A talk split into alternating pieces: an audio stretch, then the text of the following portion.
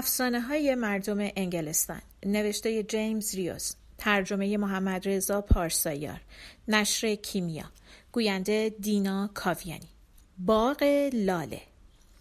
سالها پیش پیرزنی تنها توی کلبه زندگی می‌کرد. پیرزن باغ کوچیکی داشت که تو اون گل سرخ و گل میخک پرورش می‌داد. کنار باغچش هم کلم و کاهو و سبزیجات میکاشت. اما باغ لالش از همه بهتر و باصفاتر بود. پیرزن با دقت اونجا رو بیل می‌زد و مرتب می‌کرد و به گلهای لالش افتخار می‌کرد. اونا قشنگ بودن. هر ره گذری بی اختیار وای میستاد و اونها رو نگاه می‌کرد و زیبایی اونها رو تحسین می‌کرد. لاله ها به رنگای صورتی، سرخ، زرد، سفید و ارغوانی بودن. شاخه های لاله بلند و کشیده و پرگل بودن برگای اونا پرپیچ و تاب بود و تو نسیم تابستون به رقص در می آمد. اون روزا تو اون سرزمین چند تا پری زندگی می کردن. یکی از اونا بهترین جاها رو برای گشت و گذار انتخاب می کرد. یکی از جاهایی که اونا گشت می زدن مزرعه بود که درست پشت باغ پیرزن بود. اونا این مزرعه رو به این خاطر دوست داشتند که تا اون موقع پای هیچ غریبه ای به اونجا نرسیده بود و اون پریا می‌تونستن اونجا زیر نور محتاب با خیال راحت بازی کنن و آواز بخونن و برقصن. اما چیزی که باعث دردسر اونها می‌شد این بود که در شبهای گرم موقعی که ماه تو آسمون میدرخشید نمی‌تونستن بچه هاشون رو بخوابونن. پری کوچولو آروم نمی گرفتن و مرتب گریه می کردند. طوری که مادراشون نگران می شدن که مبادا نتونن به جشن برسن و مجبور بشن تمام شب رو برای خوابوندن پریای کوچولو لالایی بخونن. آخر سر مادر یکی از پریای کوچولو فکر خوبی به سرش زد. یه روز عصر بچهش رو از راه مزرعه به باغ پیرزن برد. با اینکه پیرزن برای جمع کردن لباساش از روی بند به باغ رفته بود اونا رو ندید. چون آدما که نمی‌تونن پریا رو ببینن. پری با بچهش از روی باغ لاله پرواز کرد. خیلی آروم پری کوچولو رو گذاشت روی یک لاله زرد. بالای سرش نشست و براش لالایی خوند. وزش نسیم گلها رو تکون می‌داد. خیلی زود همین تکون گل باعث شد که پری کوچولو به خواب بره. مادر پری کوچولو به طرف خونه پرواز کرد. به سرعت لباسای مهمونی شو که از جنس کرک و تار انکبوت بود پوشید و اولین نفری شد که به جشن رسید. بعضی از پریای بدشانس تا آخر جشن نتونستن خودشونو برسونن. به خاطر اینکه هوا اون شب خیلی گرم بود و بچه پریا خیلی اذیت کردند. شب بعد همه مادرها بچه هاشون رو به باغ لاله بردن و همون کاری رو کردند که روز قبل پری انجام داده بود. اونا هر کدوم لاله ای رو که رنگش رو بیشتر دوست داشتند برای خوابوندن بچه هاشون انتخاب کردند. خیلی زود صدای لالایی ملایمی تمام باغ رو پر کرد. کمی بعد دیگه صدایی از پری کوچولوها شنیده نمی‌شد. همه اونها وسط گلهایی که با نسیم تکون میخوردند خوابیده بودند.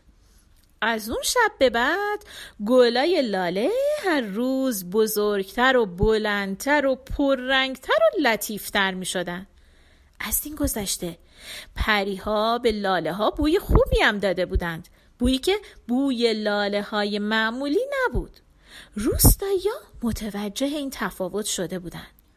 بعضی از اونها که گوش تیزتری داشتند به نظرشون می رسید که وقتی از کنار باغ لاله پیرزن عبور می‌کنن صدای آواز پریها رو میشنوند پیرزن شگفت زده شده بود و از زیبایی گلها لذت می برد و دلش نمی‌خواست حتی یکی از اونا رو بچینه. او میذاشت گلها رشد کنن پژمرده بشن و خودشون بیفتن پیرزن فکر می‌کرد که به خاطر هوای خوبه که گلهاش انقدر قشنگ و زیبا شدن. با خودش می‌گفت شاید سال دیگه گلها به این زیبایی نباشند. اما سال بعد هم همونطور شد. سال بعد از اونم همونطور. آخر سر پیرزن باور کرد که پریا دارن از باغ لالش نگهداری می‌کنن. خب راستش هم همین بود. پریا از گلهای لاله به جای گهواره بچه هاشون استفاده می‌کردن و به افتخار ملکشون در مزرعه کنار باغ آواز میخوندن و میرقصیدند. این ماجرا ادامه داشت تا اینکه در یکی از شبهای سرد زمستون پیرزن مرد.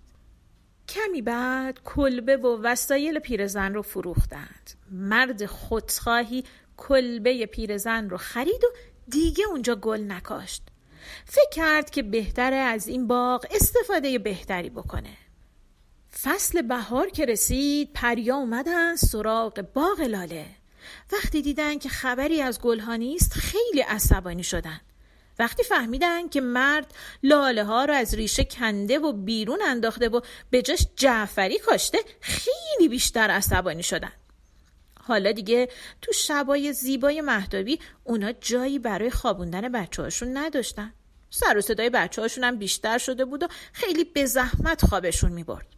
پریا فکر می‌کردند که باغ لاله واقعا مال اوناست.